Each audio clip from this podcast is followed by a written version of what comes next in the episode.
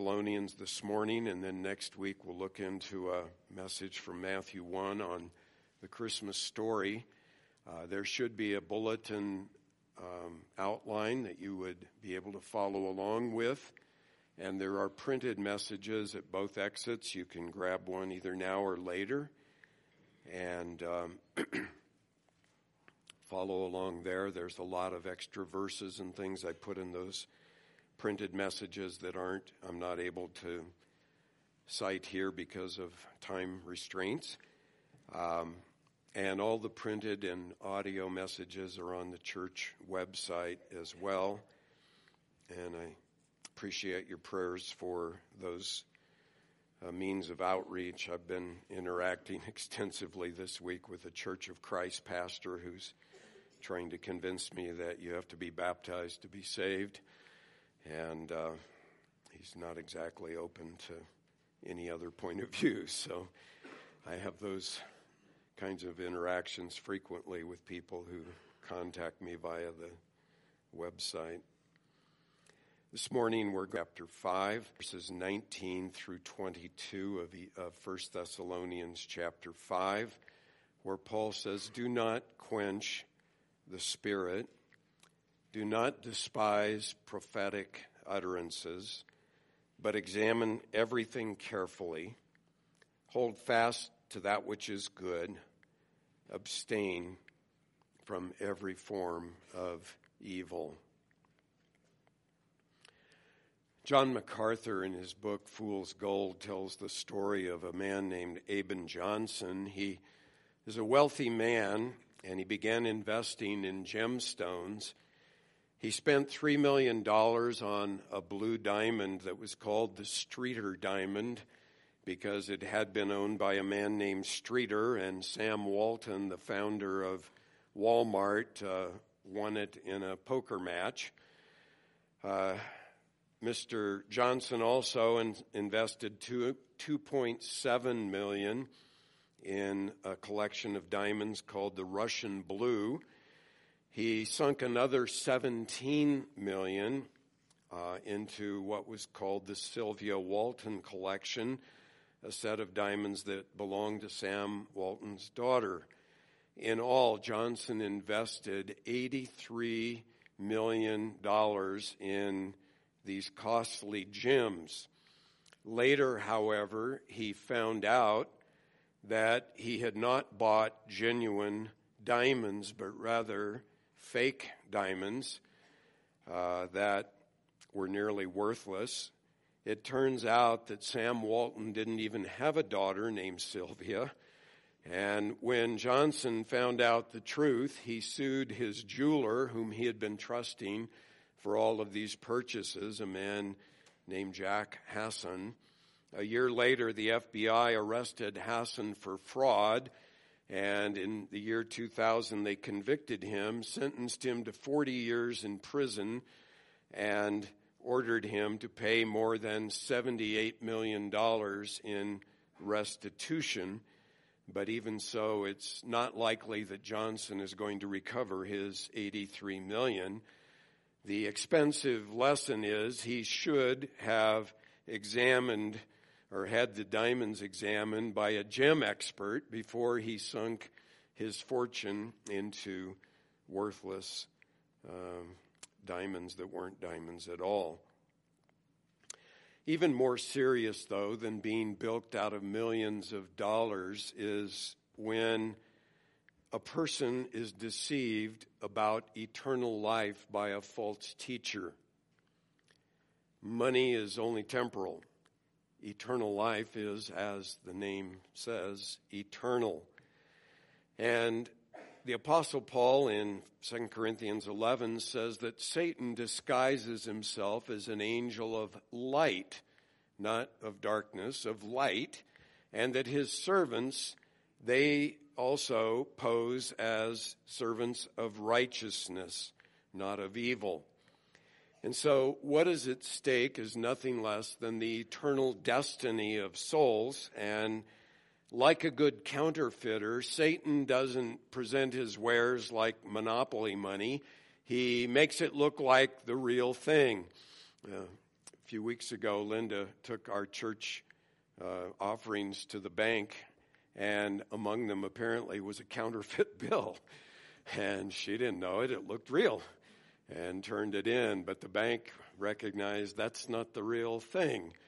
And uh, so that does happen. But Satan, when he promotes doctrinal errors, they sound reasonable, and he always has verses to back them up, of course, and uses scripture as he even did with Jesus, trying to tempt him. Um, Satan has spiritual experiences that people claim have deepened their, their spiritual life, uh, but they aren't genuine. And they really, in the long run, damage people. And so those who embrace Satan's deceptive errors either are seriously damaged spiritually if they are children of God, or, worst case scenario, they often suffer eternal condemnation while thinking that they have eternal life. And that is more tragic than losing 83 million on fake diamonds. Now, in all spiritual matters, there's a need for balance because on the one hand, you have some people who are gullible and they're prone to swallow every experience that comes along and and every false doctrine that comes along. But then on the other side, the pendulum swings, and you have people who may deny the legitimate working of the Holy Spirit. And they may, I've met people like this, they blast people who differ on every minor point of doctrine and they are, uh, by doing that, denying the scriptural truth about the unity of the body of Christ. And so, Paul here, in writing to this church, and remember, these are probably not more than a year old in the Lord believers coming out of a pagan background, and Paul is urging them to spiritual balance. He's saying that while, on the one hand, we must not quench the Spirit's working in our midst. On the other hand, we need to be discerning so that we don't fall prey to uh, false spiritual experiences or to false teaching. And the difficulty when it comes to this issue of not quenching the spirit uh, is made more difficult because there are godly Bible scholars who differ over this particular text of Scripture. Uh, there are most, most who would be Reformed scholars, that is, believing to the doctrines of grace and so on. Um, and that would include many evangelical seminaries, such as Dallas Theological Seminary, the Masters Seminary, Westminster uh, Theological Seminary, and others. They would hold to a view that is called cessationism. And what that means is that uh, while, on the one hand, they believe God works miracles today, they would argue that the spiritual gifts that are of the miraculous sort in the New Testament um, have ceased during, after the completion of the apostolic era, the completion of the canon. That would include gifts such as prophecy, uh, being direct revelation from God, miracles, tongues, spe- um, healing, interpreting tongues, they would argue that those no longer are in existence, even though there are examples of healing, miracles, and so on. It's not the same as the New Testament gift. Uh, John MacArthur had a conference and then wrote a book called Strange Fire a couple of years ago. And his final chapter in that book is an appeal to his non cessationist, or he calls them continuationist friends, meaning the other side of the camp. And here's where the difficulty is. You have other godly reform scholars, such as Wayne Grudem, whose uh, DVDs we've been watching on Sunday night, uh, John Piper, uh, D.A. Carson, who is a renowned New Testament scholar at Trinity Seminary, and Sam Storms, who's written a number of books, they all believe that all of the spiritual gifts are still valid in the church today. Now you're wondering, well, where are you at? Uh, well, I would call myself a very, very cautious non cessationist, meaning the only reason I'm in the non cessationist camp is I don't think you can prove biblically uh, from Scripture, which is our only standard, that all of the gifts have ceased in our era. Having said that, I do agree with the cessationist camp on almost everything else, and that is, I think almost every example of these supposed gifts functioning today are bogus. They, they are not valid. They do not line up with the New Testament gift. For example, and I have a sermon I preached back in the 1980s in California on our church website about speaking in tongues. And I believe very clearly, I don't think there's a shadow of a doubt that the New Testament gift of tongues was not babbling and nonsense syllables. And 99.9% of tongue speaking today is that. It is not a language that can be interpreted. The New Testament gift of tongues clearly could be interpreted, and you can't interpret babble. You know, if your baby babbles, you can say, oh, he just said he loves daddy. Well, maybe, maybe not. You know, you're reading into that what your baby said. But there's no way for a linguist to come along and apply linguistic techniques to say, yes, there's the noun, there's the verb, there's the uh, direct object. That's what he said, all right. And the same with tongues in the New Testament. It was speaking in a foreign language you had never learned where the hearers could understand it and interpret it. And that discredits almost all tongue speaking today. Again, there are many modern examples of miraculous healing. Praise God for those. But there's no, no one that I have read about or met or heard about who has anywhere near the gifts that the apostles and Christ himself practiced. If so, they could march into the hospital up on the hill and clean them out, put them out of business. Uh, that is not happening today. And almost all of the TV preachers are just a bunch of religious hucksters who are not practicing the New Testament gift of healing. Occasionally, there may be someone with a legitimate prophetic revelation, and that may be legit. But again, I have not heard of anyone practicing that gift as the New Testament prophets practiced it um, in the Bible.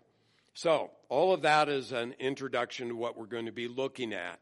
First of all, let's look at Paul's first direction here, and that is we must not quench the Holy Spirit's working in our midst, verses 19 and 20.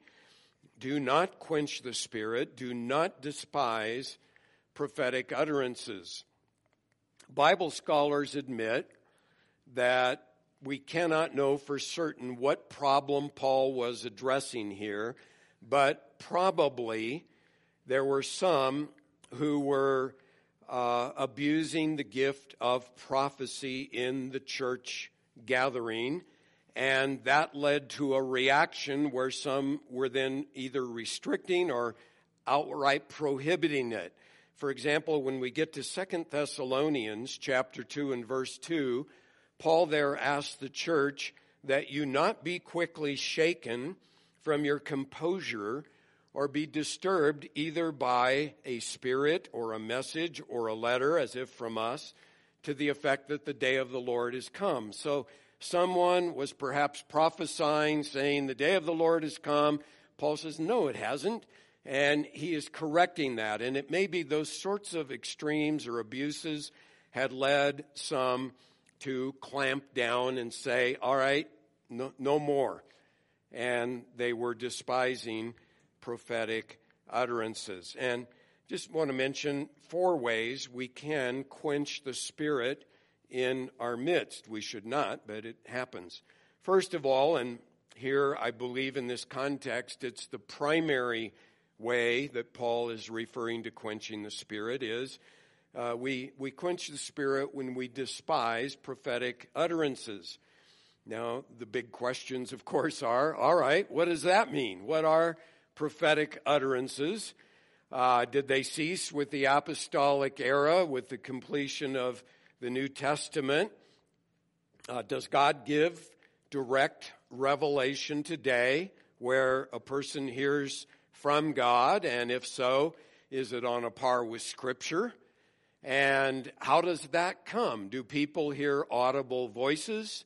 God speaking in a way that the ear can hear, uh, or visions, or dreams, or subjective impressions, or spontaneous thoughts, or maybe God just impresses a verse of Scripture on our hearts. How does this happen? Now, in the early church, there seems to have been both the office of prophet. Ephesians 4 mentions apostles, prophets, pastors, te- evangelists, and pastor teachers. And then there was the gift of prophecy, which could um, uh, perhaps uh, include uh, things that continue on today. Uh, the office of prophet, along with apostle, was temporary. Paul in Ephesians 2:20 says, "The church is built on the foundation of the apostles and prophets." Well, you don't keep building a foundation after it's laid. You lay the foundation, then the building goes up. And so the apostles and prophets who had direct revelation from God, it's recorded for us in the New Testament, and that sense, the office of prophet has ceased. The modern debate, though, is could there be a lesser form of prophecy, perhaps a gift of prophecy that is sometimes fallible? And it could include two elements maybe foretelling, that is, predicting. There will be a great earthquake tomorrow in Los Angeles, that kind of foretelling. Or forthtelling, in the sense that a prophet would say, Thus says the Lord to his church, and then they give you a message that purportedly comes from God. And um, most would say this is not on a par with Scripture. It's not the Word of God. It may be a word from God. I have been in churches where this has been practiced, and in one case, a man stood up in the church service, and thus says the Lord, and then he waxed eloquent in King James English for about five minutes. Um, you know, thus this I have against thee that thou hast left thy first love. And, you know, he was going on and on, just citing different scriptures out of the King James Bible in sort of an extemporaneous manner and um, claimed that the Lord was giving this message to the church. Um, proponents of this view argue that sometimes it may be mistaken. In other words, these prophets don't bat a thousand.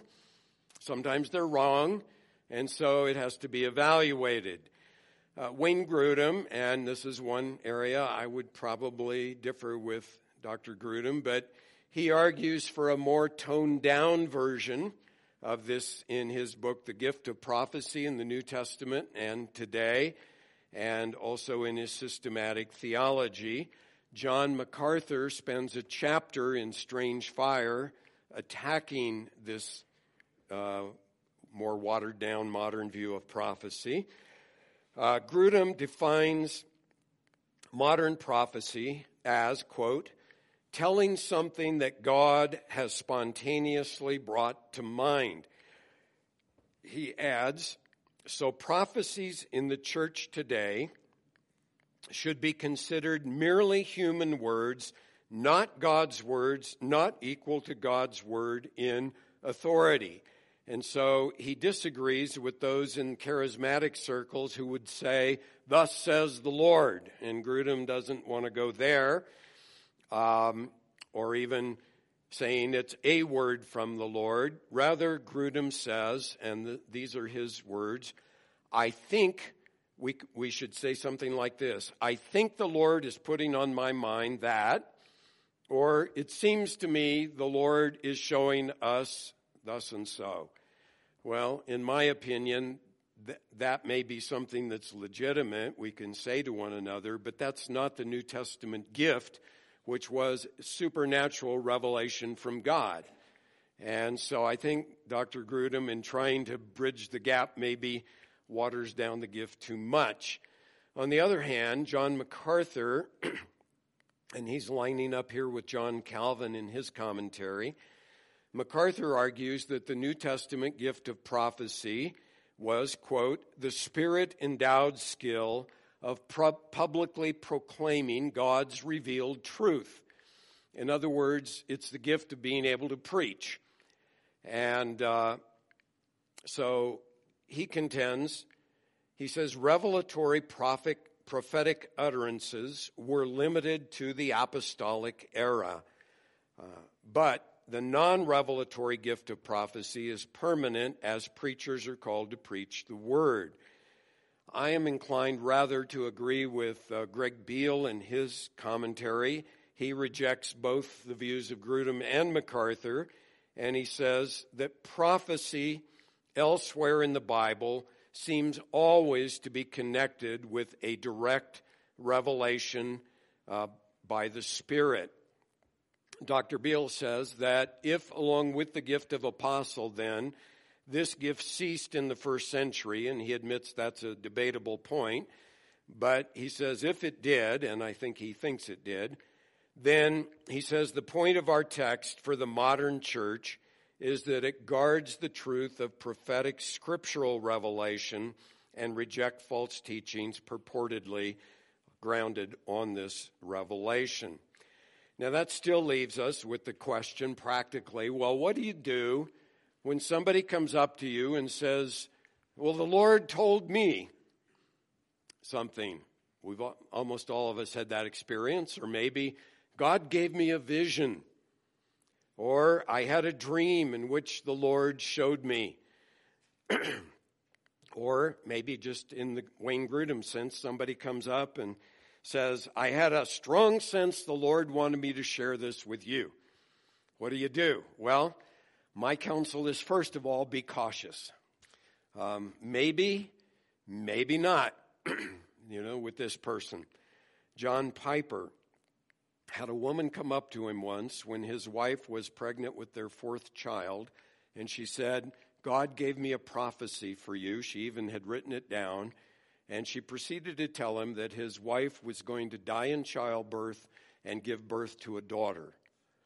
Well, Piper went back to his office and wept, but he said when he was with his wife in the delivery room and she de- delivered a son, he whooped it up for joy because he knew that her prophecy was false. And thankfully, his wife, as far as I know, is still living. Um, one time years ago when my kids were still, you know, young children, I woke up in the middle of the night with after a dream where I dreamed one of my children was going to die.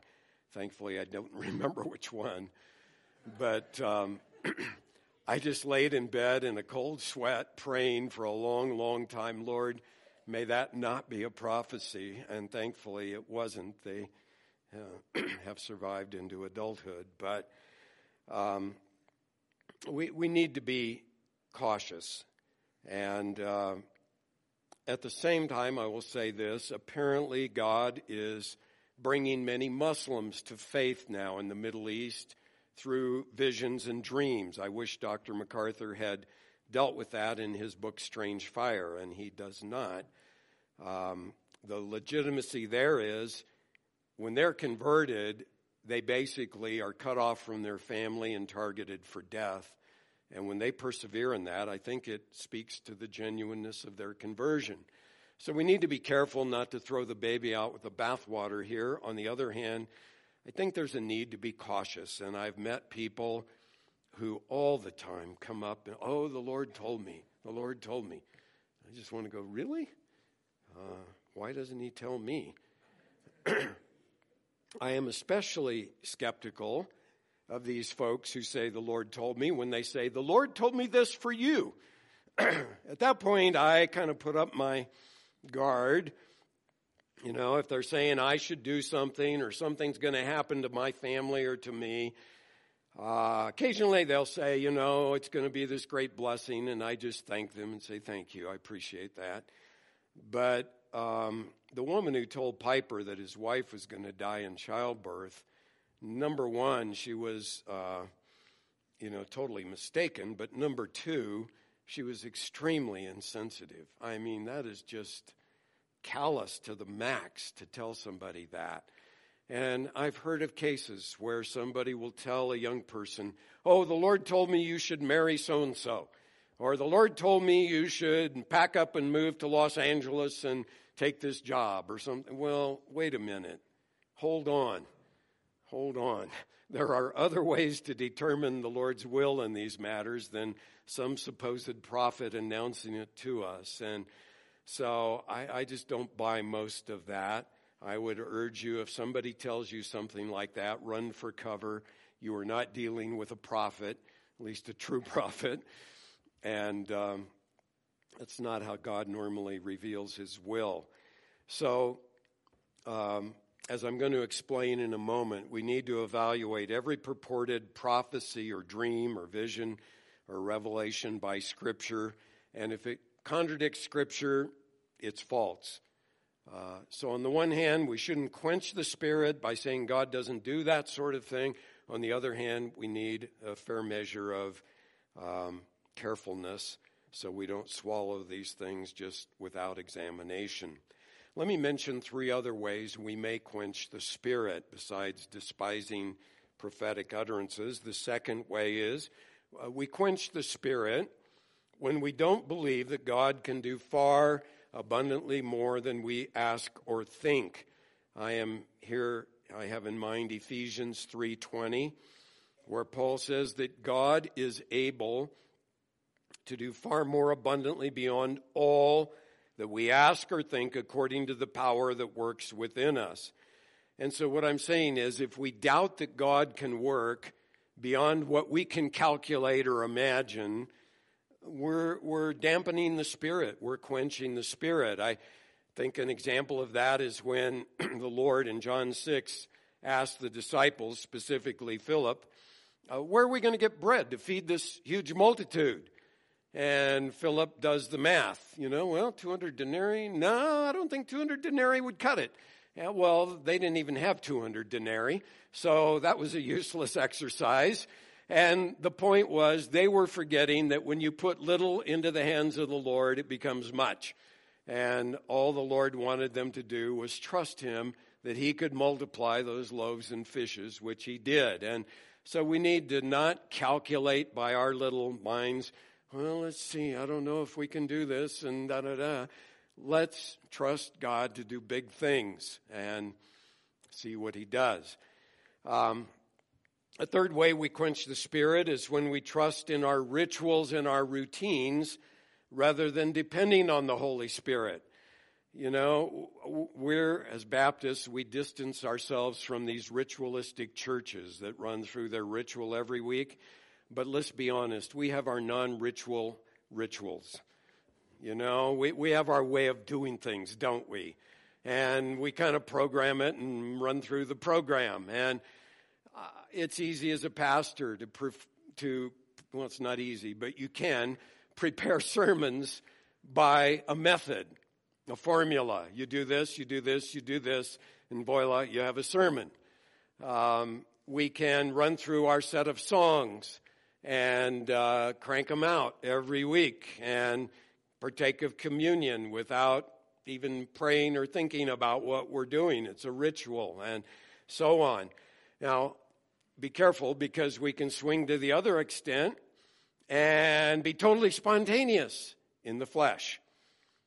You, you know, in other words, just because we do away with planning or with a set way of doing things doesn't mean we're now relying on the Holy Spirit. Spontaneity is not equivalent to spirit filled and spirit dependent. The point is whether we plan or whether we are spontaneous, are we depending on the Holy Spirit to do the work? Recognizing, Lord, we're inadequate, but you are adequate. And so we come to you and depend on you. So, yeah, we can quench the Spirit then by despising prophetic utterances Uh, we can and can quench the spirit by not trusting God to do what He's capable of doing, uh, by trusting in our rituals and routines. And then, fourthly, I think we quench the spirit by tolerating any unrepentant sin, whether it's personally or in the church. Uh, Lewis Sperry Chafer wrote, The spirit is quenched by any unyieldedness to the revealed will of God. Uh, in Ephesians 4, in the context of talking about lying and anger and stealing and abusive speech, Ephesians 4:30, Paul says, "Do not grieve the Holy Spirit of God by whom you were sealed for the day of redemption." Now, grieved is different than quenched in that it's more of an emphasis on the emotional side of the relationship to grieve someone you love, but it's pretty much equivalent in its effect to quenching the Holy Spirit. And if we are tolerating any sin in our lives and then posing to be spiritual or trying to ask God to work through us, it doesn't work. We're, we're cutting off the power source because we're not being truthful before God. We're not confessing our sins and so on, whether individually or as a church. So, Paul's first point then is we have to be careful not to quench the Holy Spirit's working in our midst. We do that uh, by despising prophetic utterances, uh, when we limit God by our, our little faith, when we trust in our rituals or routines, or when we tolerate any unrepentant sin. Then Paul goes on to balance that by saying that we need to be discerning so we don't fall prey to false spiritual experiences or to false teaching. I believe if Paul had left off after writing verses 19 and 20, the church might have swung to the other extreme and just accepted everything that was going on. Oh, look how God is working in our midst. And so Paul gives us a balance in verses 21 and 22. He says, But examine everything carefully, hold fast to that which is good, abstain from every form of evil. Three things to note there. First of all, uh, to be discerning, we need to examine everything in light of Scripture. Uh, scripture is our infallible, inerrant guide by which we measure truth and error. It's our only way to measure truth and error. Now, of course, we have to interpret Scripture with Scripture, compare Scripture with Scripture, uh, assuming that the Lord does not contradict himself.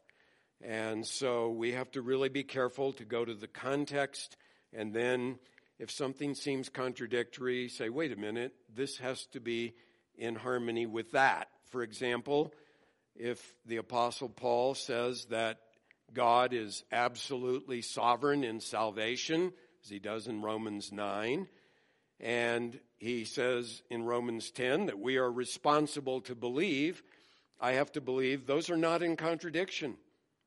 They're both true because they're both in Scripture and we have to iron out the wrinkles in our thoughts as to, well, that doesn't seem to fit.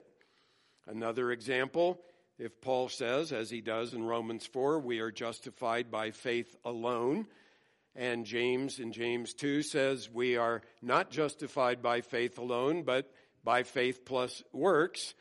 Uh, I am assuming those are not in contradiction, and I have a sermon in James 2 explaining that. But what I'm saying is simply don't just grab a verse out of context and, and say, oh, Bible says this. No, you have to study it in its context and then compare Scripture with Scripture, which is to say you have to become a theologian. And we all are theologians of one degree or another. The question is, are we careful biblical theologians or are we a little sloppy in it? But the point is, it has to line up with Scripture, otherwise, it needs to be rejected. Secondly, note that to be discerning, we need to recognize that there are both genuine and counterfeit spiritual experiences and genuine and counterfeit spiritual teaching. Jesus warns in the Sermon on the Mount in Matthew 7 that false prophets uh, are wolves disguising themselves as sheep so that the sheep think there's a sheep. No, he's out to eat you alive. Um, with reference to the end times in Matthew 24, uh, Jesus stated very plainly, Matthew 24 11, many false prophets will arise and mislead many.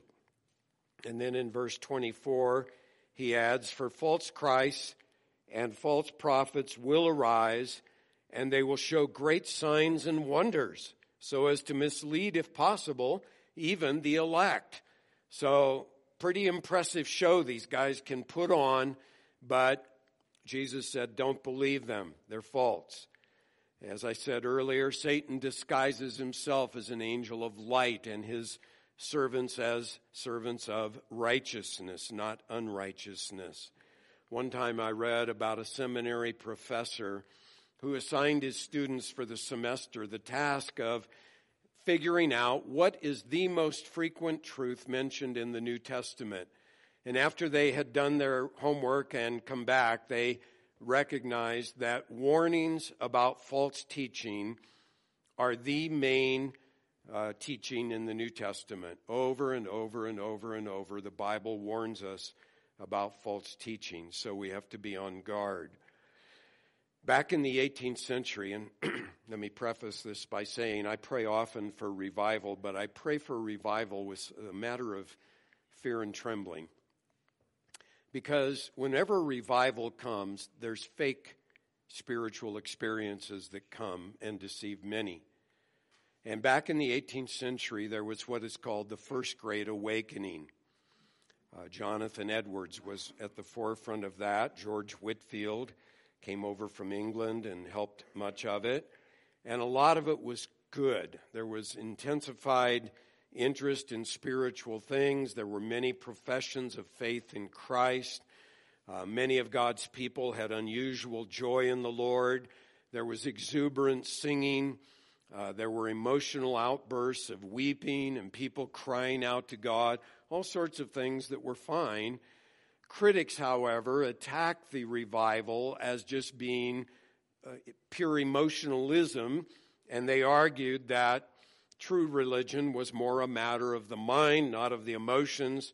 So everybody calm down and learn theology from us, so to speak. And they dampened down the emotions. Jonathan Edwards, who was in the center of it, did an exhaustive study in God's Word about what characterizes a genuine work of the Spirit of God.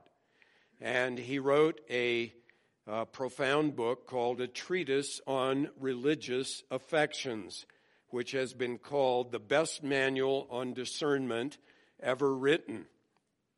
The problem is, it's not easy to read. I waded through it once, and it is good, but Edwards writes in these sentences that an English teacher would have nightmares over there, you know, half a page long and trying to diagram them, much less understand them, is difficult. Thankfully, there are some writers who have sorted through all of that. Sam Storms wrote a book, Signs of the Spirit, where he kind of walks you through the treatise on religious affections. I just read uh, Gerald McDermott's book, Seeing God 12 Signs of True Spirituality. And I've often had out on the book table here a little short 100 page condensed version, modern English, called The Experience That Counts, uh, which seeks to make that book more accessible. Um, Edwards uh, came up with a number of unreliable signs of spirituality, and then he gives these 12 signs of genuine spiritual experience that you can test yourself or others by. So I encourage you to read maybe one of the more modern um, expositions of that. But the point I'm making is just don't swallow every teaching whole as if, oh, wow, yeah. Or every spiritual experience that comes along as if it's legitimate. I have met many, many people, again, who claim that speaking in tongues has deepened their walk with God. Okay, but are they speaking in the New Testament gift of tongues or are they just babbling in nonsense syllables? If the latter, it's not the New Testament gift. And I hope it's helped them, but I'm somewhat skeptical. Uh, same thing, people get slain in the Spirit, and uh, there is no New Testament example of that. They use the story of Jesus with the soldiers in the garden as their text, but that's hardly an example of what they're practicing. So the, the question you have to ask is Does this experience line up with Scripture? If so, probably valid. If not, it's bogus. And then a third thing to note is that to be discerning, Paul says we have to hold to that which is good and abstain from every form of evil. Um, you know, we can apply that more broadly, uh, holding to what is good and abstaining from every form of evil, but sticking to the context. Paul is referring to the good means genuine manifestations of the Spirit, and the evil are these false experiences and false teachings that are spiritually counterfeit. So, on the one hand, we are not to be skeptical and aloof from the spiritual genuine, spiritually genuine, hold to it. On the other hand, we're not to be gullible and um, and and embrace or be tolerant of that which is not from God, which Paul says is evil. So, if a man claims to be speaking or acting in the power of the Spirit, but his teaching doesn't line up with the Bible, put the brakes on. Uh, this isn't right. Or if a man's life is marked by unrepentant lust or greed or disobedience to God's word, or he purports to speak in God's name, making a prediction, and then it doesn't come true, he's not a true prophet. Put the brakes on, back off from that person. Um, I would argue that most of these TV preachers who are gaining these big audiences and so on, claiming to receive fresh revelations or prophecies from God, they're just religious hucksters and avoid them. And if you want multiple documented examples, read John MacArthur's book, Strange Fire. He shows you example after example of these well known TV preachers and others who are immoral, they are greedy, they are godless, uh, they are false teachers. The main way, again, that God speaks to us today is through His inspired word properly interpreted. Um, and again, if I could just urge you, don't just grab verses out of context. You've probably heard this story many times over. It's proverbial, but there was a guy that wanted to know God's guidance in his life. So he opens the Bible and points to a verse, and it says Judas went out and hanged himself. And the guy thought, well, that can't be God's will for me. So let's try again. So he tries it a second time, and he hits on the verse that says, Go thou and do likewise. And now he's really worried, and he thinks, No, no, that can't be true. And so, third time, he hits on the verse, What thou doest, do quickly. Well, that's not how you interpret Scripture properly. And I, I, do believe the Spirit of God can impress certain verses on our hearts. Maybe a verse that just God shows you in Scripture, in context, and it weighs on you more than it weighs on others. And that's legitimate. In fact, that's why I'm a pastor. Is I, I was thinking about being a doctor, and I just thought, you know, Christ promised to build his church, and I want to be part of that. And Christ loved his church and gave himself for it. And I want to be a part of that. And he impressed that on my heart to the point that I thought I could be a doctor, but I wouldn't be directly involved in loving and building Christ's church. Now, he doesn't impress everybody the same way with that verse, those verses. And that's fine, but he did me. And so he can do that. But I'm just saying, beware of random subjective impressions if they're just grabbing a verse out of context. You have to go to Scripture in its totality. Now, Paul here doesn't give us criteria for examining everything carefully, but John Stott, in his commentary, gives five helpful tests based on other scriptures. The first test is the one I've been mentioning, and that is the plain truth of Scripture. Dr. Stott says, let's be Bereans. The Bereans didn't just swallow what Paul told them, but they went to the Bible and checked it out to say, is what he's saying about the Christ true? And when they found out it was, they believed. A second test is the divine human person of Jesus Christ. We'll look at that more next week. But anyone who denies either the full deity or the full humanity of Christ is a false teacher. Uh, avoid them. Third test is the gospel of God's free grace, his saving grace through Christ. If anyone preaches a different gospel, Paul says, let him be anathema, condemned. So the gospel is central. The fourth test is the known character of the speaker, as I mentioned. Uh, Jesus said, By their fruits you'll know them. And if they aren't living a life that lines up with the Word of God, then avoid them. And then the fifth test is the degree to which the teaching builds up the hearers if it encourages, strengthens the saints, equips them for ministry, gives comfort to those who are hurting, that sort of thing, as well as convicts those who are in sin, then it is true and uh, teaching, and we should receive it. So, Paul is giving us then a balance. On the one hand, don't quench the Holy Spirit's working in our midst. On the other hand, uh, be discerning so that you don't fall prey to false experiences or false teaching. Let's bow before the Lord. I just mentioned the gospel, and let me say if you're here this morning and you don't know Jesus Christ, and you don't know that your sins are forgiven, and you're not sure that you're going to heaven, the good news of the Bible is that Christ came into this world to save sinners. And that may be the biggest hurdle we all have to get over, and that is we all have sinned and we fall short of God's glory. And that means that none of us can get into heaven by piling up good works. But the good news is that Christ came and died on the cross to take the penalty of our sin that we deserve.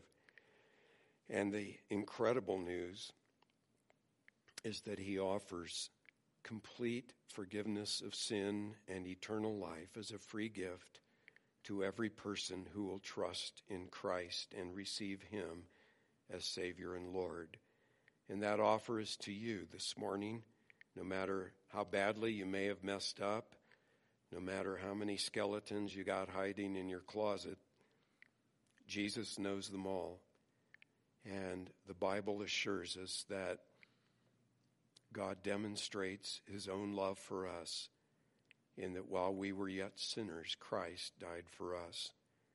And so you can come to Christ and know you will not be condemned, but welcomed. And eternal life is a free gift for the taking. It's the greatest gift you can receive in this Christmas season. Dear Father, I pray that you would open hearts and lives to the truth Give us discernment as your people. Uh, at the same time, we don't want to do anything to quench your Holy Spirit's working mightily and powerfully in our midst. And so we ask that you would um, help us to apply this scripture to our lives for Jesus' sake. Amen.